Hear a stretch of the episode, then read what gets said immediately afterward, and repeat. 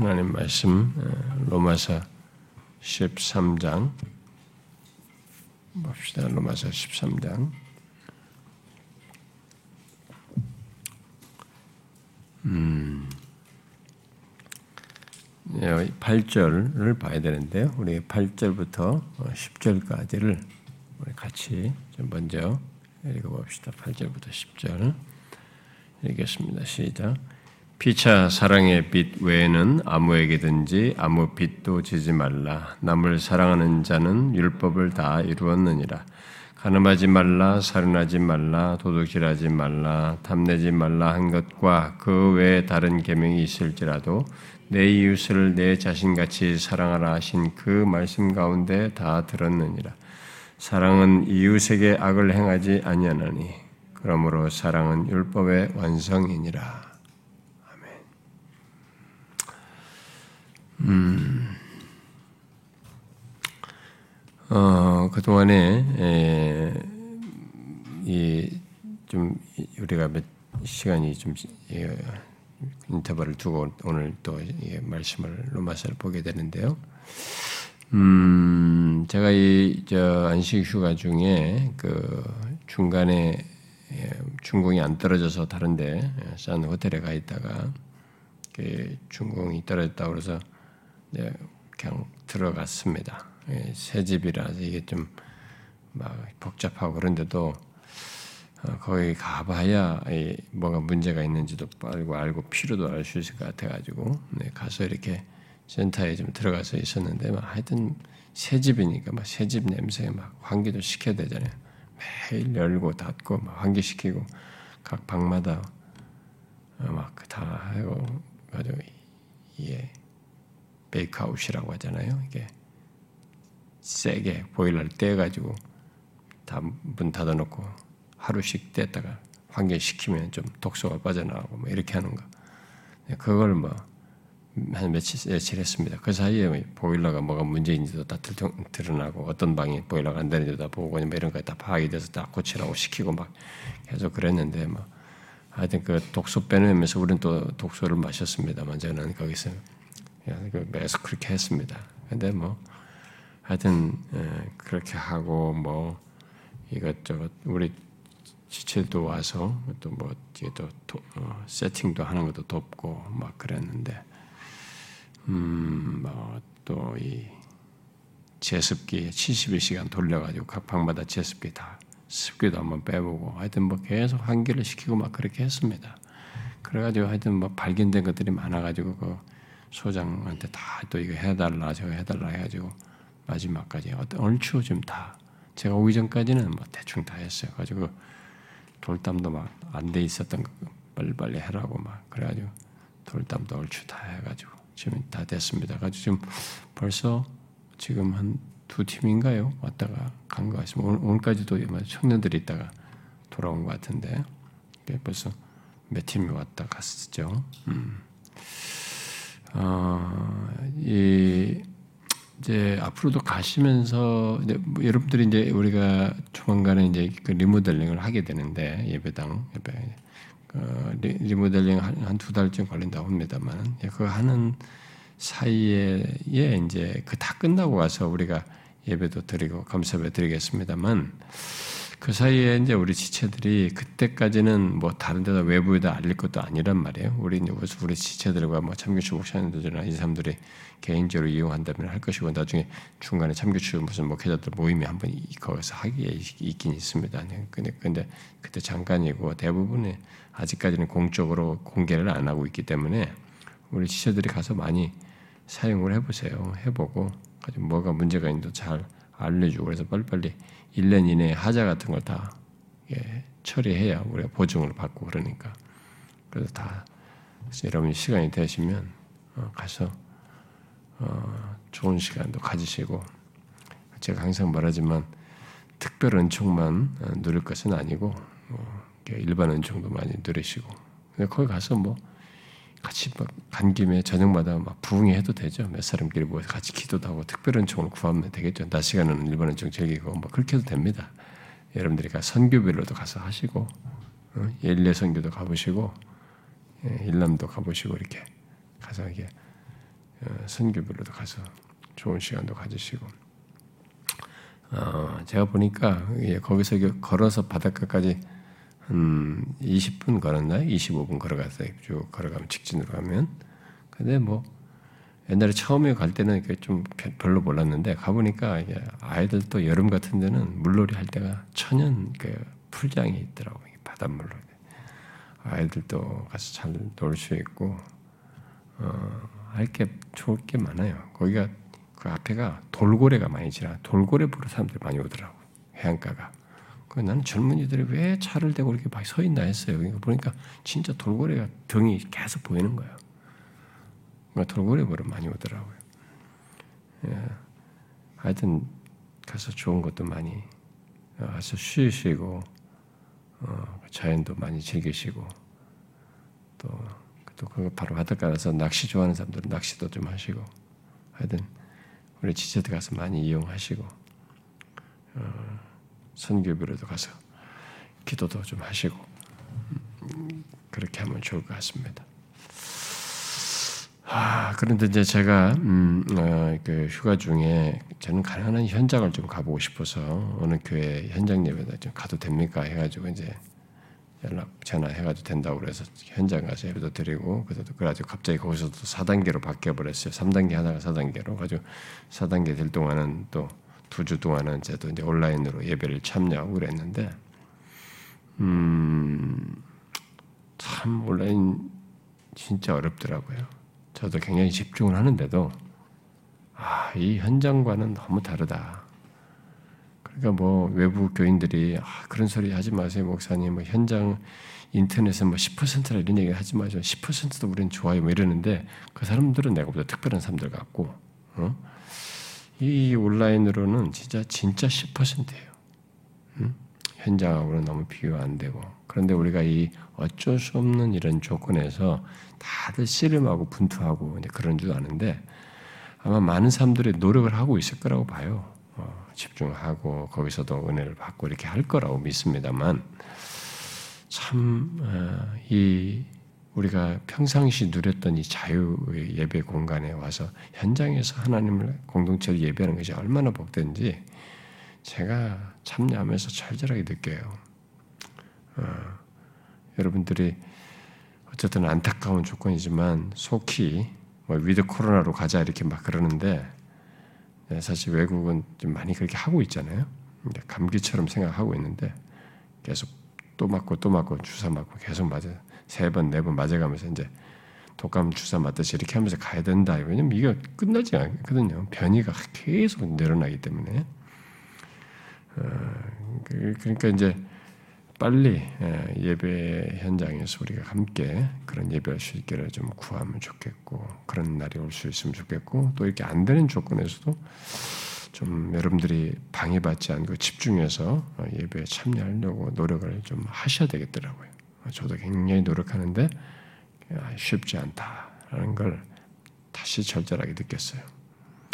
우리 지체 여러분 지금도 이 현장이 아니고 각 가정에서 드리는 여러분들, 어, 우리가 이런 경험을 하게 된 것은 누구도 원치 않은데 어쨌든 이런 계기로 어, 우리가 믿음의 테스트도 받습니다. 어, 이번에 참교수 컨퍼런스에 어차피 주제 발표는 못하니까 다룰 주제는 영적 침체에 대해서 얘기해달라고 참교수 목사님들이 얘기했어요. 그러니까 우리 모두가 각 교회가 다 공통적이에요. 그러니까 그냥 영적 침체인지도 모르고 실제 영적 침체에 빠진다. 이 코로나의 경험의 이 예배 경험 속에서. 그런데 우리들이 다른 영적 상태를 공통적으로 가지고 있다라는 거예요. 그러니까 한번 생각해 볼 일이에요. 우리도 모르게 우리 모두가 의식이 또 변화됐고 인식에도 어렵고 모든 예배나 이런 것에서 영적인 상태가 우리 스스로 이렇게 음, 달라진 예, 그런 상태를 마치 어쩔 수 없는 것을 받아들이고 있는 그래서 영적 침체인지도 모르고 영적 침체 상태를 우리 가지고 있다. 그런 문제를 좀 다뤄주면 좋겠다고 했는데 어, 그런 중에도 여러분들이 힘쓰시면 좋겠어요. 우리 지체 여러분들 지금 또 예배 각 가정에서 들으시는 여러분들을 음. 아, 어쨌든 이제 로마서 어, 다시 이렇게 들어왔습니다. 음. 자, 우리 로마서 이러다가 언제 끝나겠어요? 음. 근데 뭐 얼마 안 남았습니다, 여러분. 금방 끝나게 됐어요. 음. 자, 어쨌든 우리가 얼마 전 이게 전까지 오늘 이 시간 전까지 최근에 예, 살폈던 이 로마서 말씀은 13장 예, 1절부터 7절 교회와 국가와 관계였죠. 국가와 관련해서 우리 그리스도인들이 어떠해야 하는지에 대한 그런 내용을 살폈습니다. 그 내용은 어, 요즘 같이 이렇게 인터넷 이런 것이 SNS가 발달해 가지고 모두가 정치에 예민하고 국가에 대해서 막 예민한 가운데 예수 믿는 사람들조차도 교회와 국가에 대해서 정확한 이해도 없이 그냥 막 선동되는 것에 따라서 움직이고 막 거기서 따라서 좌판에 우판에 막 하면서 마치 그냥 교회가 이래야 되고 이래야 되고 뭐 난리를 치는 오늘날 우리들의 그런 현실 속에서 가장 기본적으로 교회와 국가에 대한 성경적으로 이해할 내용을 이 1절부터 7절부터 우리가 살폈습니다. 여러분, 우리는 성경의 기준을 가지고 이 국가와 이 정치, 정부에 대해서 이 그들이 하는 것에 대해서 분별을 할 수 있어야 되고 이 기준을 가지고 얘기 됩니다. 여러분들이 정치적인 모든 신념과 어, 들은 걸 가지고 보면 안 됩니다. 어, 어떤 목사님이 어떤 목사가 하도 이게 막 얘기하는데 너무 이제 막 이렇게 요즘 이제 그 소위 어, 문바라고 하나요? 어떤 친정부적인 그런 생각을 너무 말하는 어떤 젊은 목사를 만났다고 그래요. 그래서 당신이 도대체 그런 그런 생각과 이런 수상 도대체 어디서 그렇게 영향을 받느냐? 무슨 공부를 좀 했느냐? 음? 예를 들어서 뭐 좌파든지 진보의 어떤 이런 어떤 배경이 있는지 공부를 했느냐, 그러니까 뭐 크게 공부를 그럼 주로 그 이런 지식이 어디서 자꾸 영향 받아서 동기부여 받는 어디서냐니까는 김어준의 그 무슨 방송이라는 거예요. 그래서 야, 나 정신 나갔다 싶었어요. 김어준 같은 이런 사람들의 치우친 방송인이 그 중심도 안 되는 이런 사람의 말을 듣고 젊은 목회자가 거기에 동조해가지고 막 또 그렇게 해더라는 거예요.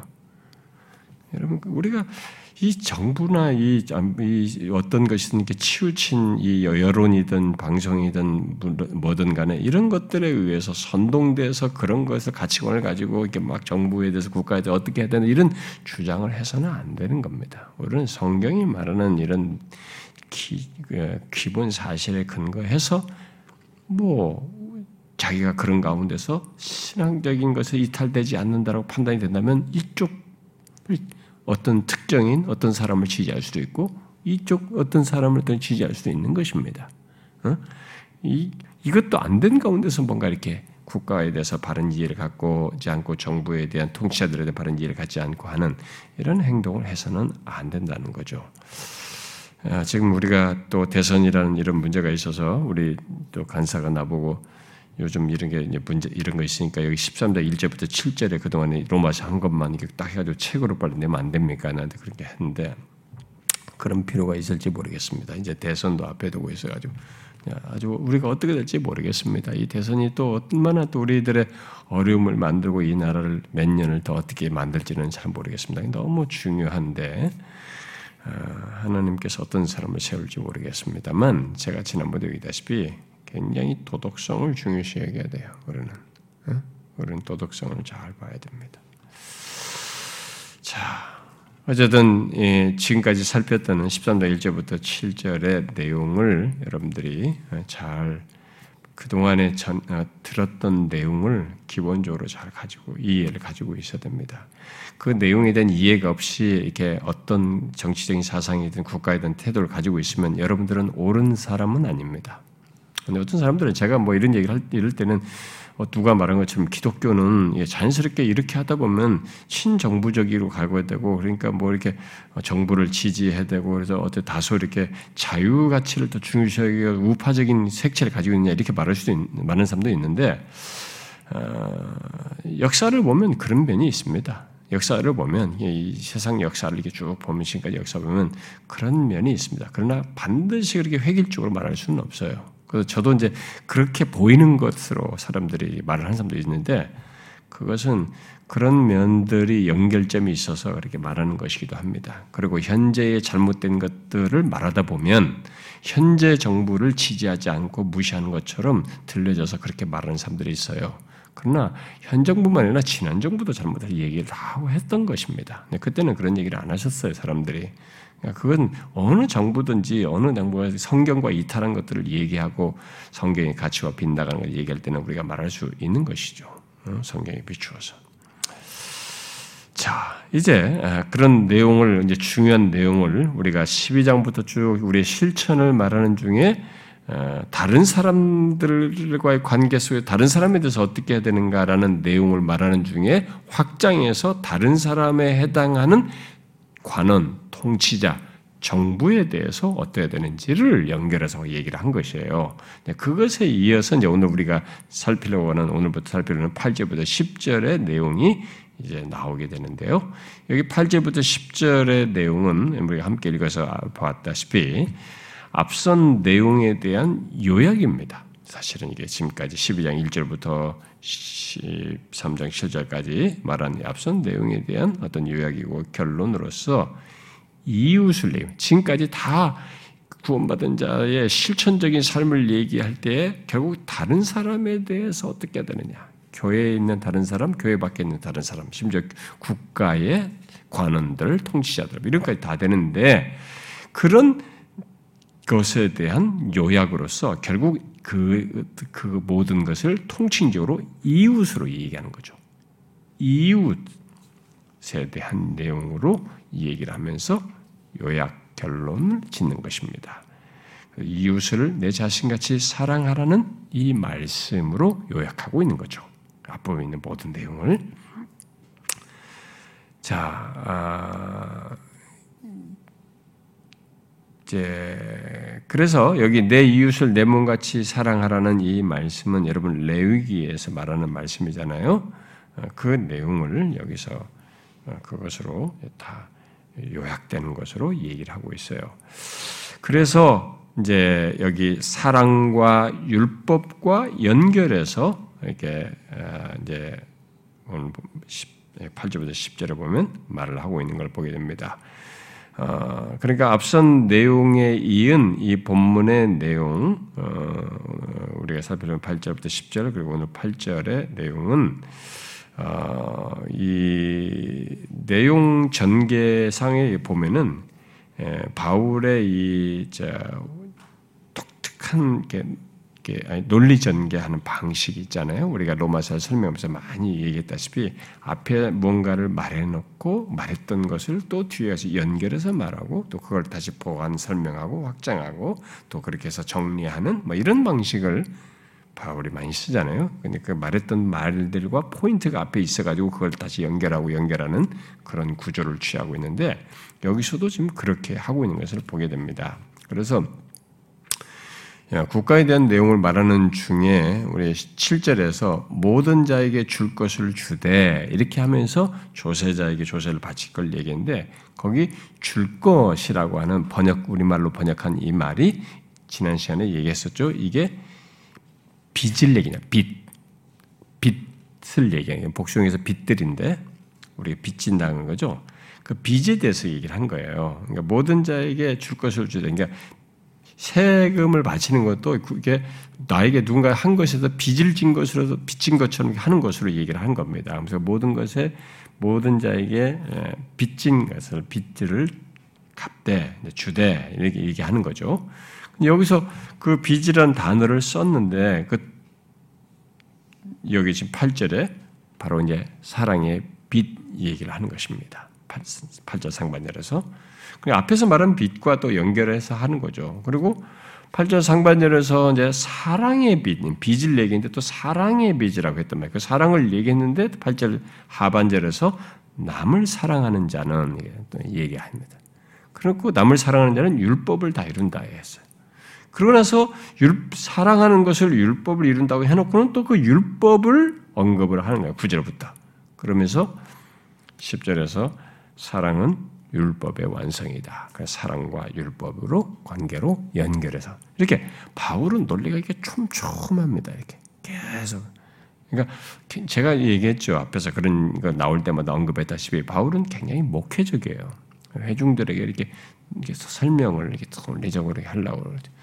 근데 어, 어떤 사람들은 이렇게 예배당에서 말씀을 들을 때 쌈박한 연선물 같은 거, 재미난 얘기를 하면서 문장이 명쾌하고 툭툭툭 단문으로 던지면서 약간 선동적이면서도 문장이 간결하게 탁탁탁 던져가지고 이렇게 착 와닿는 이런 멋진 연선물 같은 것을 이렇게 어, 되게 좋아하거나 어떤 정보가 이게 탁탁탁 있어서 그 간결하게 착착착 어, 이게 뭔가 중간에 어떤 어, 이게 우리 뭡니까 이게 잡다한 얘기 없이 그런 것들로 착 나오는 것을 아주 멋진 명쾌한 설교로 생각할지 모르지만 기독교로 보면은 그게 명쾌한 게 좋은 게 아닙니다.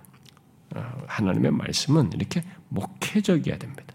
성도들이 알도록 그리고 알도록 하기 위해서는 어떤 진리가 계속 더해져서 제대로 풍성이 정확하게 이렇게 또그 어, 정확할 뿐만 아니라 더함으로써 풍성하도록 하는 이렇게 성도들에게 그 진리가 이렇게 이렇게 목회적인 고려 속에서 전달되는 것이 바른 것입니다. 이게 바울이 그 일을 아주 잘하거든요. 우리가 로마서에서 계속 봐왔다시피.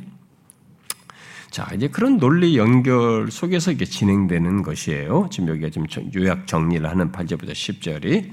자, 그런 논리, 그러면 그런 논리 연결을 따라서 이제 보게 되면, 어, 먼저 이제 오늘 우리가 보는 것은 8절을 보려고 하는데, 이 8절 말씀은, 여러분, 우리 모두에게 참 익숙한 말씀이죠. 많이 인용하는 말씀이기도 하고, 뭐라고 말하고 있습니까?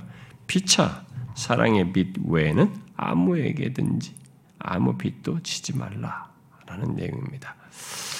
어, 원문의 순서대로 말하면 아무에게든지 빛도 지지 말라. 아무에게든지 빚도 지지 말라라는 것입니다. 음? 아무에게든지 아무 빚도 지지 말라. 그 다음에 피차 사랑의 빚 외에는 이렇게 순서상으로 돼 있어요. 음, 그래서 이 7절 상반절에 비제 말한 것에 연결해서 아무에든지 아무 빚도 지지 말라 이렇게 먼저 말하고 있는 것입니다. 그러니까 똑같은 단어예요. 앞에 줄 것이라는 것이 빚이라고 하는 명사형이고 여기 빚을 지다라는 것은 동사형이 8절에 나올 부분입니다. 똑같은 단어가 명사형 동사형으로 나오고 있는 것이에요. 어, 그래서 어, 빚을 말하면서 바울이 7절 상반의 언급, 7절 상반절에서 언급한 명령은 국가의 일꾼, 관원, 조세자들에 대한 의무를 말하고 있고, 어, 그러면서 그것을 바로 빚으로 말을 하고 있고, 여기 8절의 명령은 모든 관계에 적용해서 아무에게든지 아무 빚도 치지 말라라고 어, 말한 것입니다. 그래서 어, 빚을 빚을 주제로 국가의 그 관원을 포함하여서 모든 사람에게 음, 모든 사람에 대해서 어, 우리가 가져야 할 우리 그리스도인들이 가져야 할 의무를 말하고 있는 것입니다. 자, 그런데 바울은 이 로마서의 앞부분에서부터 어, 이빚 얘기를 했었죠. 우리 그리스도인들이 가진 빚에 대해서 얘기를 했습니다. 우리들이 빚진 것을 어, 먼저 말한 내용들이 있었죠. 로마서에서. 여러분 기억나시나요? 로마서에서 바울이 예수 믿는 우리들이 빚진 것으로 말한 그런 내용 어딘지 기억나시나요? 음? 제일 먼저 말한 것은 1장에서부터 말했죠. 어, 잠깐 보세요, 여러분. 1장 어, 14절에서 바울이 말했죠. 헬라인이나 야만인이나 지혜 있는 자나 어리석은 자에게 다 내가 빚진 자라. 이 말은 무슨 말이에요? 그러니까 자기를 비롯해서 예수 믿는 우리들에게 동일한 것입니다. 예. 그러니까 우리들이 믿지 않은 이 세상에 대해서 어, 먼저 이 어, 복음을 통해서 혜택을 받게 된 것을 이렇게 나누어야 될 어? 그런 부분에서 내가 알게 된 것에서 저들에 대한 어떤 빚을 진 것처럼 어? 그, 그들에 대해서 먼저 받은 자로서 이렇게 빚을 저들을 향해서 갚아야 하는 그런 상태에 있다라는 것을 얘기를 한 거죠. 실제로 그렇습니다. 예수 믿는 우리들은 믿지 않는 세상에 대해서 어, 먼저 우리가 듣고 혜택을 본 이 복음을 나누어야 할 빚을 지고 있는 것이죠. 바로 그걸 얘기한 거죠. 아, 그 다음에 이제 우리가 아, 또 바울이 말했던 것은 이제 8장에서 얘기했죠. 음, 여러분 8장을 잠깐 보면, 아, 8장 12절, 12절, 13절 한번 읽어볼까요? 시작. 그러므로 형제들아 우리가 빚진 자로 돼 육신에게 져서 육신대로 살 것이 아니니라. 너희가 육신대로 살면 반드시 죽을 것이로되 영으로서 몸의 행실을 죽이면 살지니 이렇게 했어요. 이건 뭘 얘기합니까? 예수 믿는 우리들이 성령 하나님께 대하여 이 거룩한 삶을 살아야 할 빚을 지고 있다는 거예요. 음? 성령 하나님께서 우리를 거룩하게 하시고 여기 앞에서부터 이 생명의 성령의 법이 죄와 사망의 법에서 우리를 세방하였고 이 8장 2절에서 그렇게 되어 있기 때문에 어, 우리가 거룩한 삶을 살 빚을 갖고 있다라는 것을 얘기를 한 거죠. 그런 면에서 우리가 비친 겁니다. 세상에 대해서도 외쳐 있지만 성령 하나님께 대하여 이렇게 빚을 지고 있다라고 하는 거죠.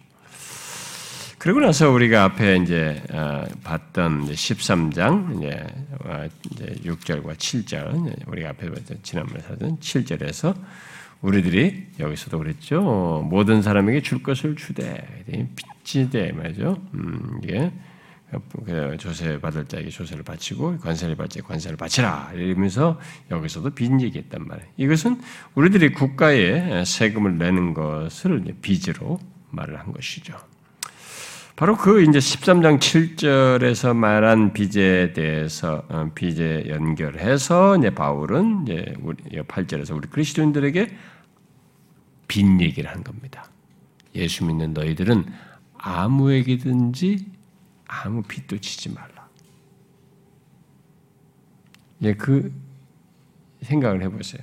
그 그런 말이 나온 것에 연결해서 이 말을 꺼내요. 빚 얘기하고 빚을 딱 꺼내고 그 다음에는 사랑을 꺼내고 사랑을 내게 다니면 율법을 연결하고 이렇게 지금 연결하고 있어요. 그래서 먼저 이제 생각해야 될 거예요. 오늘 본문에서 아무에게든지 아무 빚도 지지 말라 이렇게. 자 그러면 음, 여기서 이제 아무에게도 아무 빚도 지지 말라라고 한 이 말은 무슨 뭘 말하는 겁니까? 무엇을 얘기하는 것입니까? 돈이든 뭐든 아무에게도 어, 빌리거나 빚지는 일을 해서는 안 된다는 것을 말하는 것일까요? 음. 물론 이 말은 어, 돈이든 뭐든 어, 빌리는 그 어떤 것도 금한다라는 그런 말을 하는 것은 아닙니다. 왜냐하면 성경은 어, 우리가 어, 누군가에게 빌리고 꾸이는 것에 대해서 여러 번 말하고 있거든요. 여러분 출애굽 같은 데서 보면 그런 문제에 대해서 어떻게 다룰 것을 얘기하지 않습니까? 그러니까 그런 일이 있는 거죠. 어, 얼마든지. 자, 그러면 이 말이 뭘 말하겠어요? 음, 이 말의 요점은 뭐 슈라네 같은 사람의 말대로 그러니까 우리들이 초래된 우리들이 초래한 어떤 빛 빚을 갚아야 한다. 어, 그런 것들을 그대로 놔둬서는 안 된다라는 것을 말하는 것이죠. 그러니까 우리들이 빚을 갚지 않고 그냥 있으면 안 된다는 것이고 또 걸핏하면 빚을 지고 어, 갚는데 소홀하는 소홀하는 그런 모습을 취해서는 안 된다는 것입니다. 시편 37편은 그, 그, 그런 모습을 악인의 모습으로 얘기합니다. 이렇게 말하죠. 악인은 꾸고 갚지 아니하나. 그렇죠? 악인은 꾸고 갚지 않습니다. 그건 악인들의 모습이에요. 여러분, 만일 예수 믿 사람들이 빚을 지고 갚지 않는다면 어떻게 될까요? 음, 상대에게 해를 끼치는 것을 넘어서서 그 사람이 말하는 예수 그리스도, 그 사람이 믿는다고 하는 어떤 신앙 고백이 거짓된 것으로 여겨지게 되겠죠. 돈이든 뭐든 우리들의 뭐 어떤 소유물이든 뭐 그런 것들을 빌려주고 받는 가운데서 우리가 부주의하게 될 때 그런 걸 잘 갚지 않을 때 우리의 신앙과 삶은 오해받을 수 있는 것입니다. 오늘날에는 합법적으로 대출을 받고 또 저장을 저당을 잡히고 또 신용으로 어떤 물건을 사는 일이 이게 합법적으로 우리가 허락되어 있습니다. 이런 합법적인 거래는 여기서 문제가 되지 않습니다.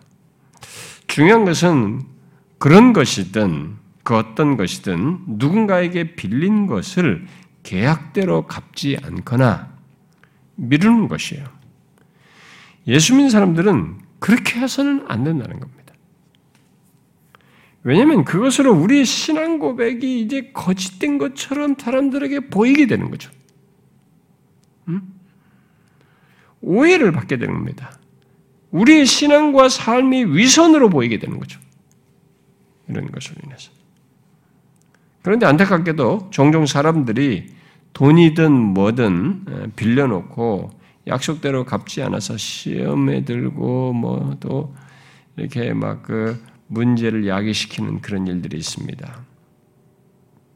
가끔 사람들은 그래 놓고는 서로 빌리고 막 이렇게 해놓고는 빌려준 사람이 이제 결국 왜 안 갚냐 했는데 갚으라 그러면은 갚지 갚으라고 한 사람이 뭐 인색하느니 어째느니 실컷 자기가 빌려놓고 저 사람한테 막 그쪽에다가 어쩌니 저쩌니 이런 사람들이 있어요.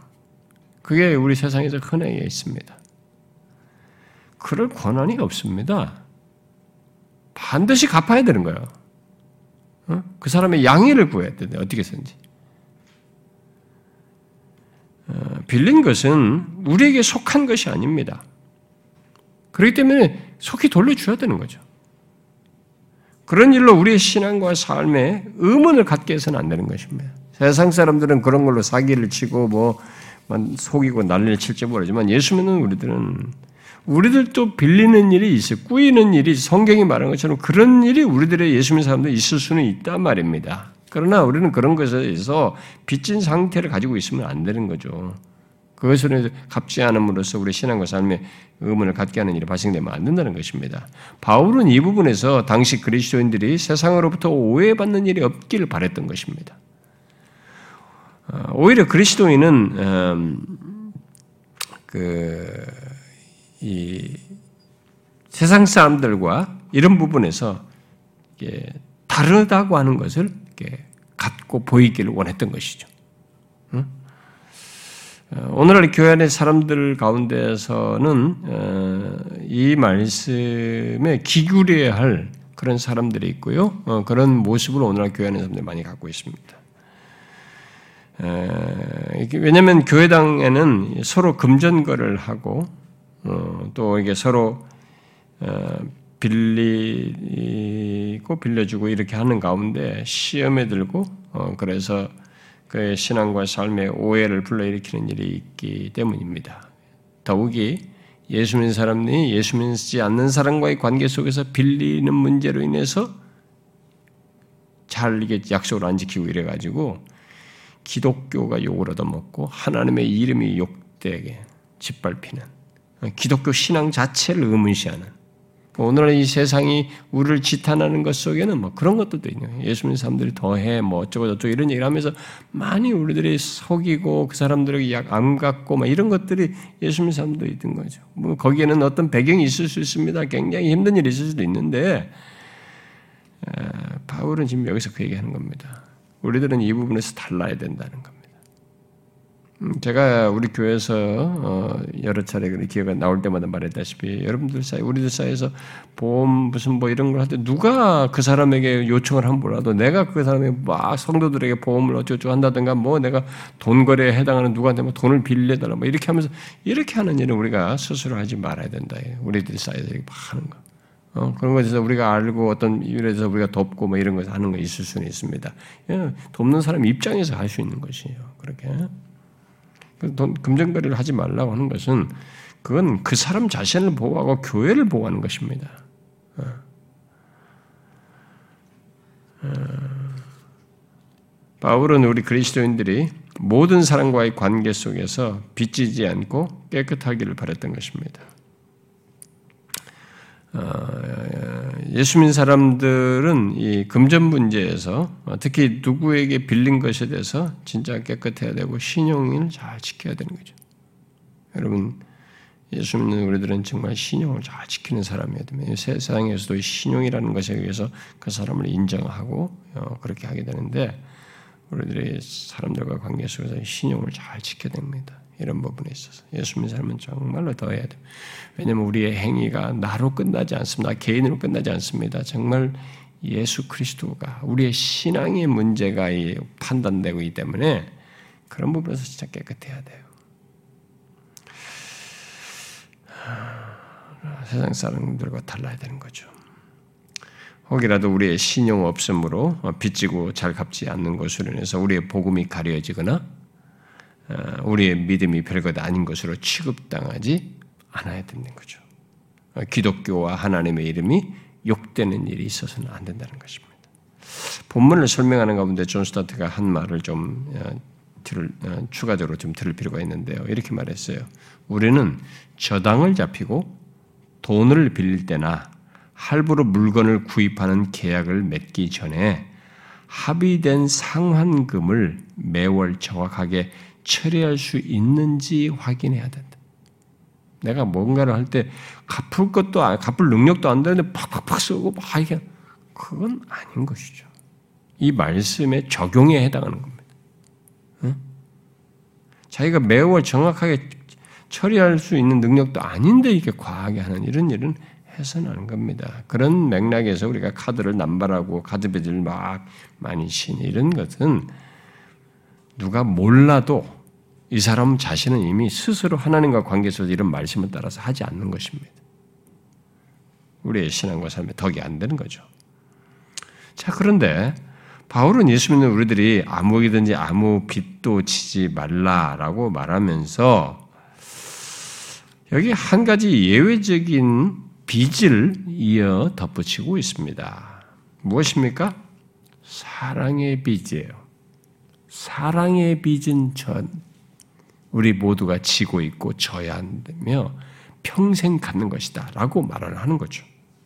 피차 사랑의 빚 외에는 아무에게도 아무 빚도 지지 마. 그러니까 사랑의 빚은 지어, 모두가 지어야 되는 거죠. 예수님 사람들은. 어, 그러니까 앞에서 이게 아무에게든지 아무 빚도 지지 말라고 하면서 어, 우리의 모든 빚을 최선을 다해서 갚아야 된다라고 해놓고는 그러나 한 가지는 평생 빚진, 빚져야 된다. 빚진다. 이렇게 말을 하고 있는 것입니다. 그러니까 아무리 우리가 최선을 다해서 갚으려고 해도 갚지 못할 빚이 있는 거죠. 바로 다른 사람을 향한 사랑의 빚이에요. 다른 사람을 향한 사랑의 빚은 아무리 갚아도 갚아도 뭐 다 못 갚는 거예요. 평생. 네. 우리는 그런 빚을 가지고 있는 거죠. 예수 믿는 사람. 그러니까 예수 믿는 사람은 다른 사람을 향해서 이런 사랑의 빚을 갖고 있고 또 사랑의 빚을 지고 있는 것입니다. 평생토록. 여러분은 이것을 알고 있습니까? 우리들이 사랑이라는 이 영구적인 빚을 지고 있다는 것을 바로 다른 사람을 향해 우리 그리스도인은 그런 조건에 있습니다. 어, 이것을 아시나요? 그렇게 다른 사람을 위해서 영구적으로 이렇게 사랑의 빚을 지고 있는 그런 조건에 우리들이 있다는 것, 예수 믿는 사람 우리들이 알고 있습니까? 바울은 그것에 대한 음, 어, 한 설명으로 아까 읽었던 1장 14절 같은 것도 얘기를 하는 거죠. 그것도 마찬가지입니다. 모두에게 내가 빚진 자다. 왜? 하나님의 아들의 죽음. 자신을 어, 주는 그 사랑을 받았기 때문인 거죠. 그런 혜택의 놀라운 소식을 듣고 그 소식의 혜택자가 됐기 때문에 그런 거죠. 어마어마한 사랑을 받은 사람이죠. 그런 복된 사랑의 소식이 담긴 복음을 듣고 구원을 받은 우리는 곧 하나님의 무한한 사랑을 입은 우리는 나 외에 다른 사람에 대하여 사랑의 빚을 지고 있다는 것이죠. 우리는. 여러분 이것을 아십니까? 아, 우리는 이 부분을 많이 생각해야 됩니다. 평생토록 갚아도 갚지 못할 계속 그렇게 사랑의 빚을 지고 있는 거죠. 질문이 여기서 생길 수 있습니다. 오늘 본문에서. 그러면 여기 사랑의 빚을 진다고 할 때 사랑의 빚을 진또 갚아야 하는 대상이 지금 누굽니까? 어떤 대상을 향해 사랑의 빚을 우리가 지고 있고 갚아야 된다는 겁니까? 라는 질문을 할 수도 있겠습니다. 왜냐하면 여기 피차라고 묻고 있단 말인가. 그래서 여기 피차에 해당하는 대상이 누구냐 이런 질문을 할 수 있겠죠. 다른 그리스도인, 다른 그리스도인인가? 예수 믿는 교회 공동체 안에 다른 그리스도인 신자들을 말하는 것인가? 아니면 모든 사람을 말하는 것인가? 이렇게 질문할 수 있겠죠. 어, 이런 것에 대해서 우리가 예, 바로 내 뒤에서 어, 구절에서 예, 내 이웃은 내 자신 사랑하라 하신 그 말씀이라고 하면서 레위기 말씀을 인용하고 있기 때문에 이 레위기 말씀과 연결해서 말하면은 레위기 19장 18절에서 이웃을 얘기할 때 거기서 이웃은 동료 이스라엘 백성들을 얘기해요. 1차적으로. 그런데 조금 뒤에 가서 19장 34절에 가서는 거류민들을 사랑하라라고 말합니다. 이스라엘 백성들에게 거류민을 사랑하라고 말해요. 그렇다면은 이 구약에서부터 이미 이웃을 사랑하라고 할 때 그 이웃은 동료 이스라엘 백성들로부터 시작해서 거류민들까지 확장해서 말하고 있는 것이죠. 그렇게 구약에서부터 벌써 그렇게 얘기를 하고 있는데 여기 본문에서는 그런 것들을 더 명확히 말을 하고 있습니다. 어, 그걸 어떻게 알 수 있냐면 자, 8절에서 피차라고 말해 사랑할 대상으로 피차라고 말을 했잖아요. 8절 상반절에서. 근데 8절 하반절에서는 남을 사랑하는 사람. 남. 남을 사랑하라고. 그런데 이어서 9절부터 10절에 가서는 사랑할 대상을 이웃으로 얘기했습니다. 자, 피차, 남, 이웃. 이렇게 말하고 있어요. 그러면 이 세 가지 용어를 통해서 다 여기서 바울이 8절부터 10절에서 이런 표현을 통해서 말하는 사랑의 대상은 결국 누구였어요? 동료 그리스도인 예수 믿는 사람으로 국한하는 말이겠습니까? 아니겠죠. 이것은. 바울이 말한 것은 레위기에 말한 것과 거의 같은 맥락이죠. 1차적으로는 그리스도인이 의도되어 있습니다. 피차라는 말을 통해서 시사하듯이 그리스도인들이 의도되어 있다 할지라도 교회 밖의 사람들을 사랑하는 것 또한 포함하고 있는 것입니다. 남, 이웃 이렇게 표현을 함으로써 우리 그리스도인들은 어쨌든 하나님으로 너무 그냥 하나님 자신을 전체를 주는 그 어마어마한 사랑을 받은 사람이로서 그런 다른 사람에 대해서 이 사랑의 빚을 치고 있는 거죠. 끝나지 않는 사랑의 빚을 지고 있는 것입니다. 끝나지 않는 사랑의 빚을 갖고 있는 거죠. 여러분은 이것을 알고 살고 있습니까? 어, 다른 지체들에 대한 사랑의 빚을 갚으면서 다른 대상 지체를 보면 이 사람이 나를 왜 사랑 안 했니 어쩌냐가 문제가 아니라 내가 이 사람에게 사랑할 사랑의 빚을 지고 있다라는 생각을 가지고 사랑하고자 하십니까? 그뿐만 아니라 내 주변에 사람들에게도 저들에게 사랑해야 돼. 사랑의 빚을 지고 있다고 생각하십니까? 나 같은 사람을 하나님께서 사랑하신 것으로 인해서 그렇게 그들에 대해서도 사랑의 빚을 지고 있다고 생각하여서 사랑하고자 하십니까? 바울이 여기서 말한 건 그겁니다. 우리는 그런 사랑을 입은 사람으로서 그런 사랑의 빚을 지고 있는 거죠. 우리 모두가 피차, 곧 각각 그런 빚을 지고 있는 것입니다. 바울은 우리들이 그렇게 예, 남을 사랑할 때 어떻게 해요? 율법을 다 이룬다 이렇게 말했어요. 그 율법이라고 하는 것이 이렇게 남을 사랑할 때 다 이룬다. 참 묵직한 말입니다. 그럼 예수 믿으면서 이 문장이 우리에게 굉장히 아픔을 줍니다. 저 같은 사람에게 되게 아픔을 줘요.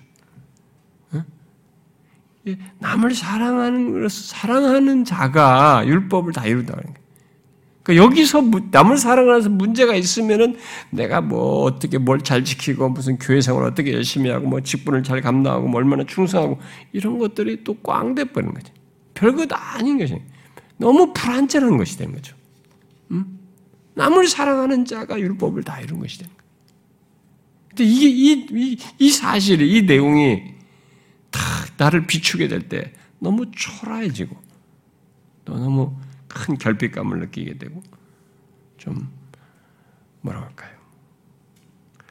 좀 부족하다는 것 때문에 이 말씀이 되게 무겁게 다가와요. 어떤 때는. 뭐 여러분은 안 그런가요? 저는 그렇습니다. 여러분 안 그래요? 남을 사랑함으로써 율법을 다 이루고 계십니까? 갑자기 고개를 왜또다 떨구시는가? 제 심정도 그래요. 이런 질문하면 제가 고개를 떨굴 수밖에 없을 것 같아요. 근데 너무 결정적인 내용이에요. 너무 중요한 사실, 부인할 수 없는 사실입니다. 나중에 9절, 10절에서 부가 설명하거든요. 이 문장을, 이 말을 부가 설명을 합니다. 9절, 10절에서. 근데, 아, 이게 성경의 전체 내용이구나. 그 구약의 모든 율법이 이렇게 요약되는구나. 응? 우리가 예수님께서 하나님을 사랑하고 이웃을 사랑하는 것이 이게 두 가지로 다 온 선자 율법의 강령이다. 그게 요약된다. 말한 것처럼 그게 맞아요, 진짜. 이게 아니면 다른 게 꽝이 돼버린 거예요.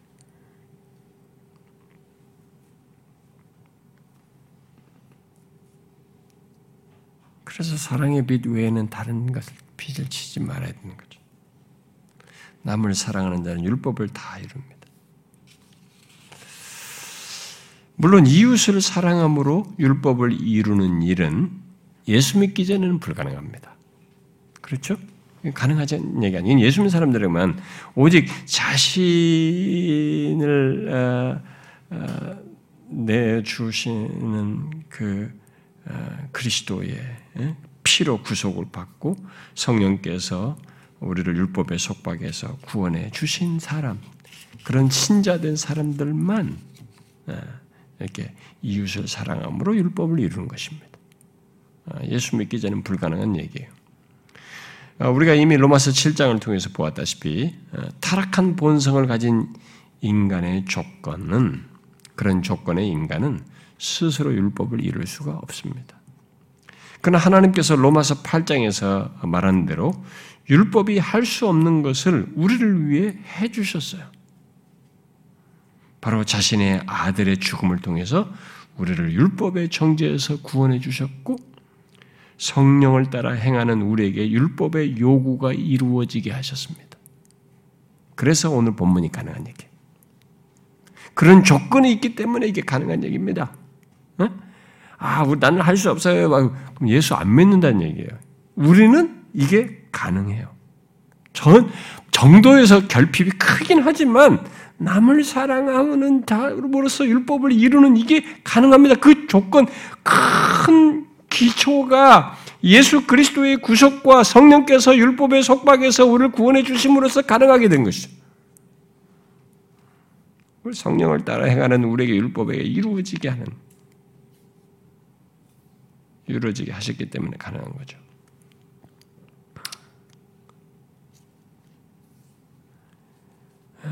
그래서 우리는 사랑, 그런 조건 속에서 사랑의 빚을 지고 남을 사랑할 수 있게 된 거죠. 중요한 것은 그렇게 그리스도의 구속과 성령의 역사를 따라 남을 이웃을 사랑하는 것입니다. 그렇게 함으로써 율법을 이루는 것이죠. 실천적으로. 남을 사랑하는 자, 그렇게 남을 사랑하는 자가 율법을 다 이룬다. 자, 우리는 여기서 이제 이 말을 말하면서 바울이 결국 논리를 촘촘 연결 연결하면서 결국 사랑과 율법의 율법을 사랑과 연결해서 사랑과 율법의 관계를 말하는 것을 보게 됩니다. 이제 9절에 10절에 더해지게 됩니다만은 거기서 제가 보완을 해야 되겠습니다만 자 우리는 여기서 사랑과 율법의 관계에 대해서 오해하지 않도록 해야 됩니다. 이 내용에서 이 문장에서 어, 남을 사랑하는 자 율법을 다 이루었느니라 어? 뒤에 가서 사랑은 율법의 완성이니라. 이 말을 가지고 사람들이 오해를 해요. 사랑과 율법의 관계에 대해서 오해를 한단 말입니다. 기독교 안에서. 그런 부류들이 많이 나왔어요.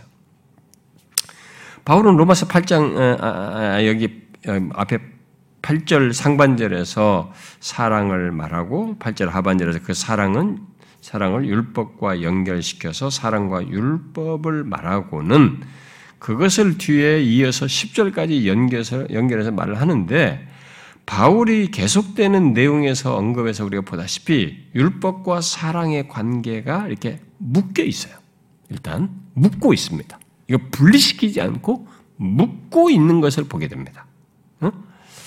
그런데 사람들이 이 본문의 내용의 이 표현을 가지고 오해를 해가지고 율법과 사랑을 서로 상반되는 것으로 생각하면서 아예 분리를 시켜요. 사랑을 얘기하면서 율법을 폐하거나 없애버리는 이런 잘못을 범합니다. 그러니까 사랑만 있으면 율법은 필요 없다라는 이런 논리를 주장하는 것이죠.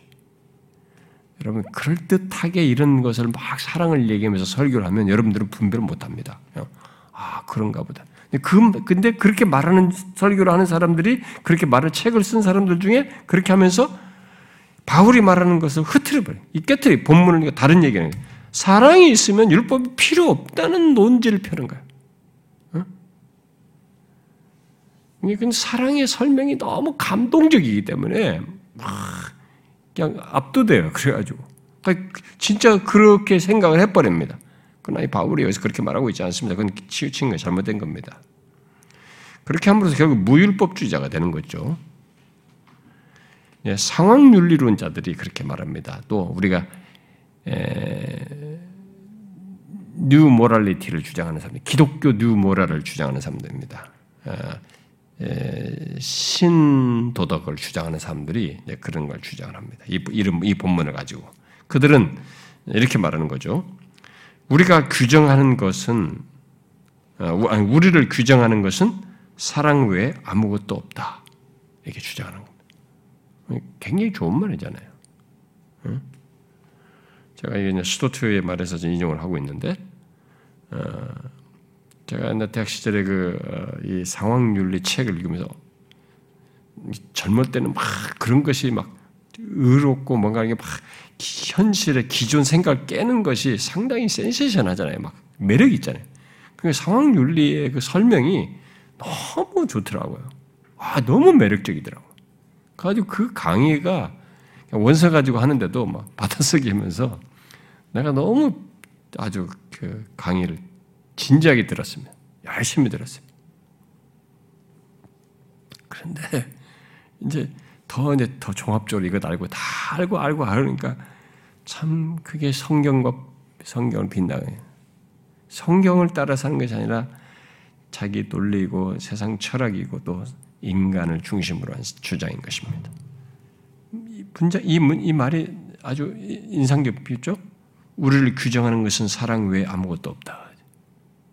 예수 믿는 사람들에게 이 말을 한다고 생각해 보십시오. 우리를 규정하는 것은 사랑 외에 아무것도 없어. 사랑만 한 게 어디 있어? 그러면 얼마나 이게 확실하게 들립니까? 근데 틀린 얘기예요, 지금. 이 말을 하면서 결국 율법은 더 이상 필요치 않다라고 주장하는 거예요. 바울이 말하는 것과 다른 얘기를 하는 것입니다. 그래서 그들은 사랑이 율법의 끝이다라는 주장을 펴는 겁니다. 사랑이 율법의 끝이다. 그러니까 율법은 이 사랑이 있으면 율법의 끝이기 때문에 필요 없는 거죠. 사랑에 사랑에 더 이상 어, 뭐더 할 게 뭐가 있냐라는 거죠.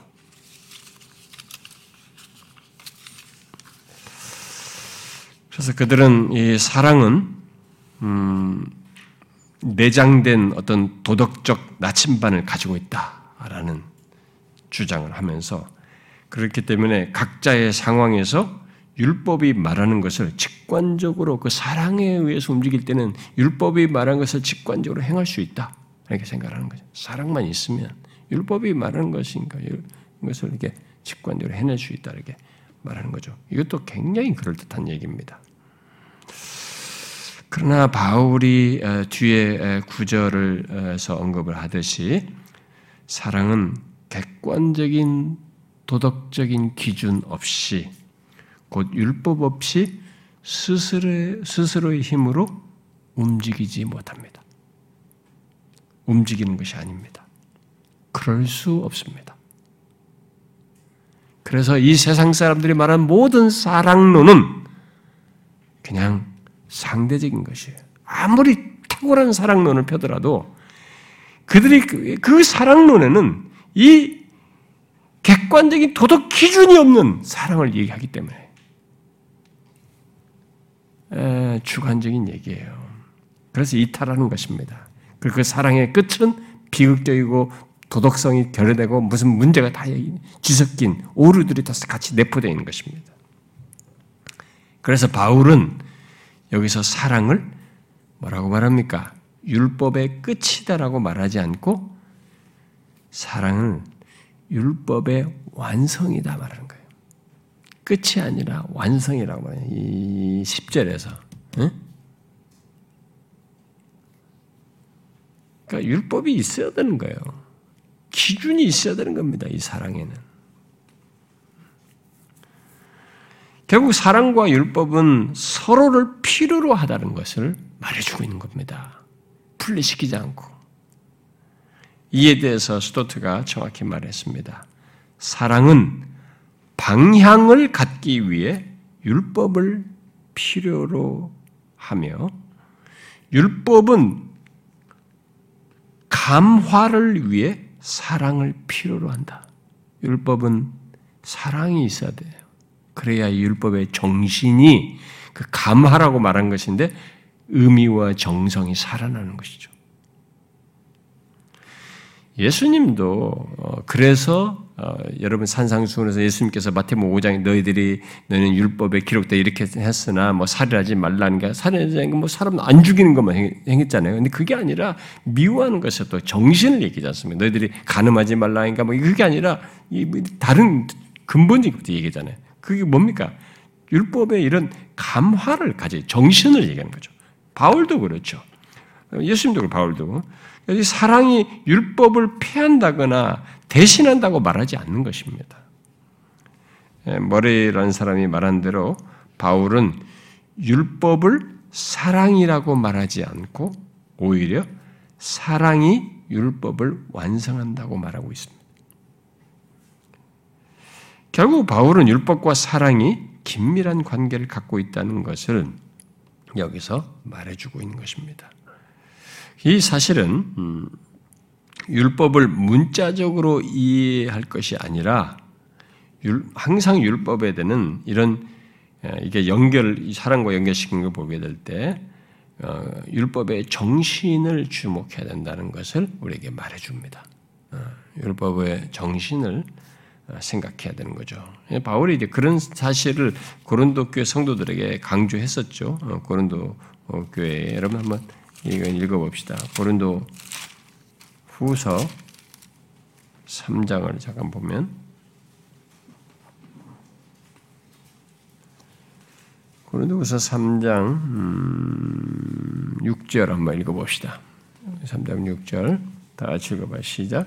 그가 또한 우리를 새 언약의 일꾼 되기에 만족하게 하셨으니 율법 조문으로 하지 아니하고 오직 영으로 함이니 율법 조문은 죽이는 것이요 영은 살리는 것이니라. 그러니까 처음부터 하나님은 율법 조문, 이게 죽은 문자로 하는 것이 아니었습니다. 레터가 돼. 어? 기계적으로 율법이 뭐라고 말했다는 그 레터 문자로 말한 것이 아니고 율법을 말했을 때 영에 대한 정신으로 얘기죠. 어? 음, 우리는 율법을 단순히 이렇게 무엇을 하고 무엇을 하지 말라는 게 문자, 그리고 어떤 개별적인 항목들의 묶음 정도로 생각해서는 안 되는 것입니다. 어, 율법에는 이렇게 사랑과 연결해서 생각해야 할그 정신이 있는 거죠. 그 정신을 우리가 놓치지 말아요. 어, 말하고자 하는 아까 율법은 감화를 위해 사랑을 필요로 한다고 그랬는데 그, 그것을 우리가 더 주목해야 되는 것이죠. 아, 네, 근데 그것을 무시했을 때 어떤 일이 생깁니까? 그런 정신을 율법에서 이렇게 사랑을 배제하고 어떤 정신을 배제했을 때 어떤 일이 발생될까요?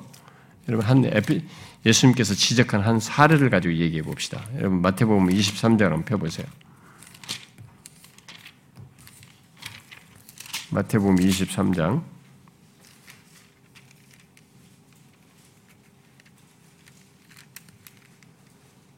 음, 23절을 읽어봅시다. 마태복음 23장 23절 읽어봐요. 시작. 화 있을진저 외식하는 서기관들과 바리새인들이여 너희가 박하와 회양과 근처와 11조는 들이되 율법에 더 중한 바 정의와 극률과 믿음은 버렸도다. 그러나 이것도 행하고 저것도 버리지 말아야 할지니라. 자, 문자적으로 무엇을 하고 무엇을 하고 이렇게 뭘 11조를 드리고 이렇게 지키는 것, 그것도 해야 됩니다. 그러나 그렇게 행했을 때는 무엇이 함께 있어야 됩니까? 그것의 정신이에요. 율법에 중한 정의와 극률과 믿음이에요.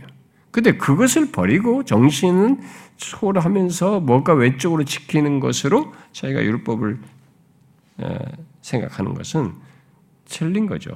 그렇게 바울이 여기서 율법과 사랑을 이렇게 분리시키지 않고 친밀하게 관련된 걸로 말한 것을 우리가 이런 모든 말씀들과 연결해서 잘 생각해야 됩니다. 그러니까 바리새인들이 그렇게 율법의 정신이 아닌 그 문자적으로 항목으로 이해해서 행하려고 했을 때 그들의 신앙과 삶은 결국은 위선이 되게 되고 방향을 잃게 돼요.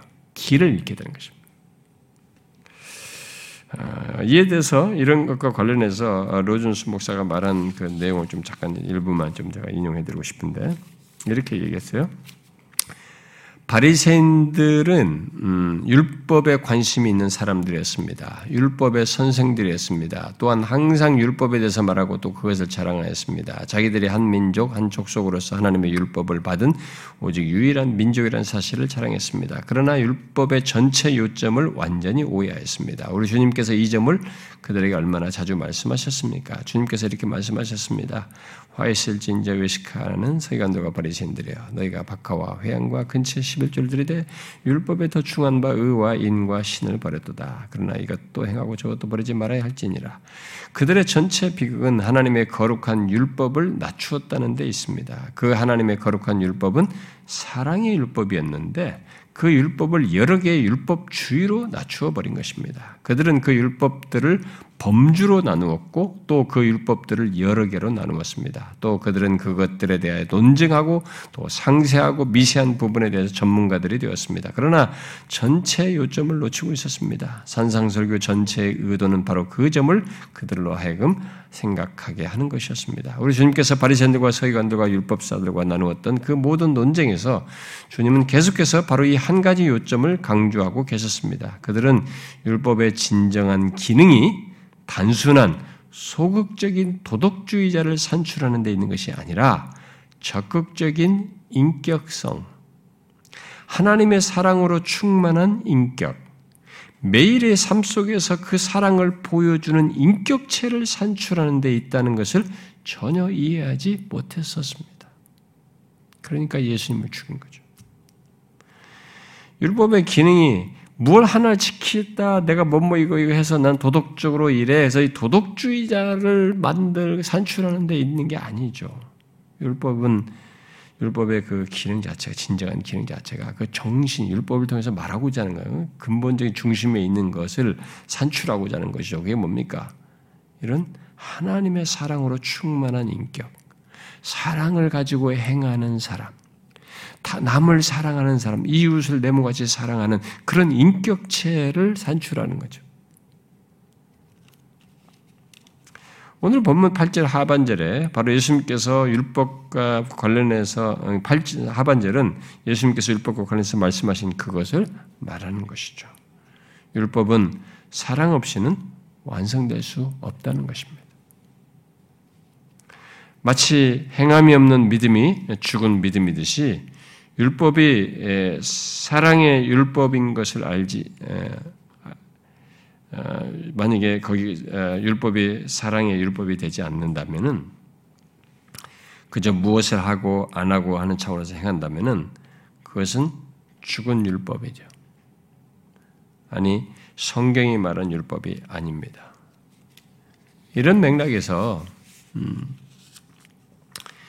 율법을 어, 지키는 힘은 사랑이어야 하는 거죠. 음? 존 머레이는 어, 사랑은 어, 존 머레이가 이런 말을 했어요. 사랑은 감성과 추진력과 구축력을 지니고 있다. 곧 감성적이기 때문에 대상에 대한 친화성과 애정을 창조하고 추진력이 있어서 행동을 유발시키며 구축력이 있어서 사랑이 증진시키는 유익이 유익의 이질적인 것을 구축한다 이렇게 말했습니다.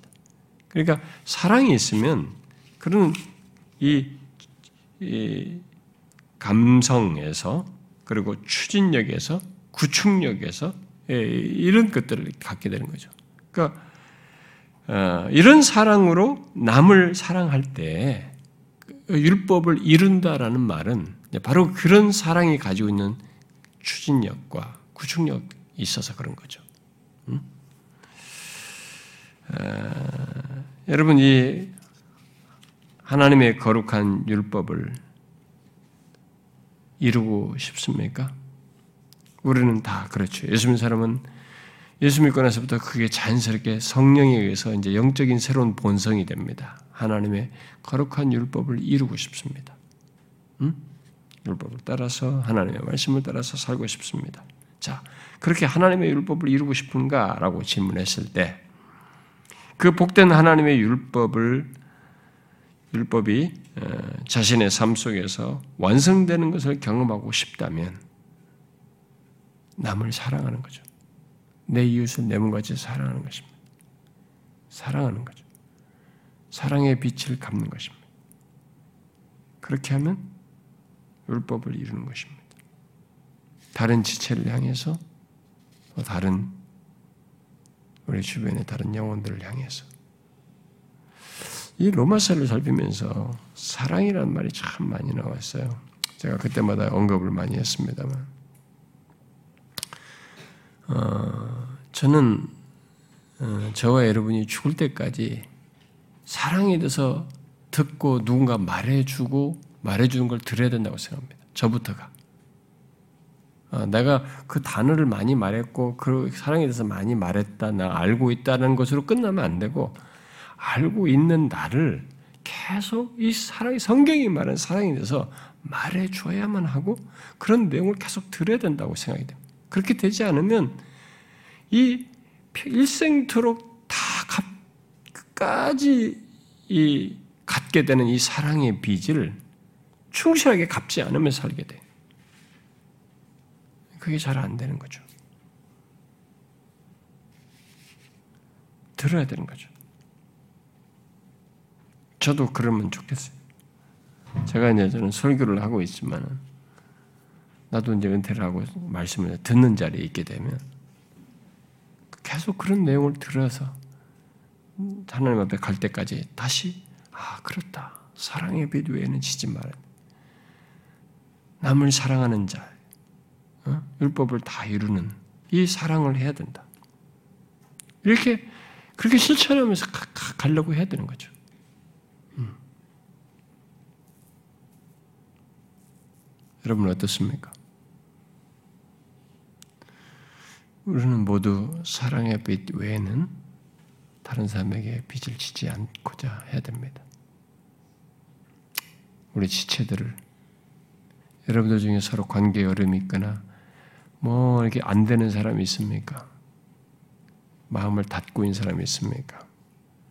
조금 자기를 상하게 했다고 그래서 마음을 닫습니까? 우리는 사랑해야 됩니다. 사랑의 빚을 갚아야 돼요. 평생 갚아도 못 갚는 거예요. 다른 사람에 대해서. 그러면서 살아야 되는 것입니다. 시큰, 더 큰 하나님 자신이 준, 주, 자기를 위해서 준 그 사랑을 입어놓고 이걸 못하게 되면 어떻게 되겠습니까? 어? 어마어마한 것을 받아놓고 자기 조그마한 빚 안 갚는 빚은 그건 어, 요구하는 거와 똑같잖아요. 예수님이 비유 말한 것처럼 이 부분에서 우리가 많은 결핍과 부종이 있지만 성령의 도우심을 따라서 성령을 의지하여 그렇게 하기를 구해야 된다고 믿습니다. 저와 여러분이 그러시기를 바랍니다. 기도합시다.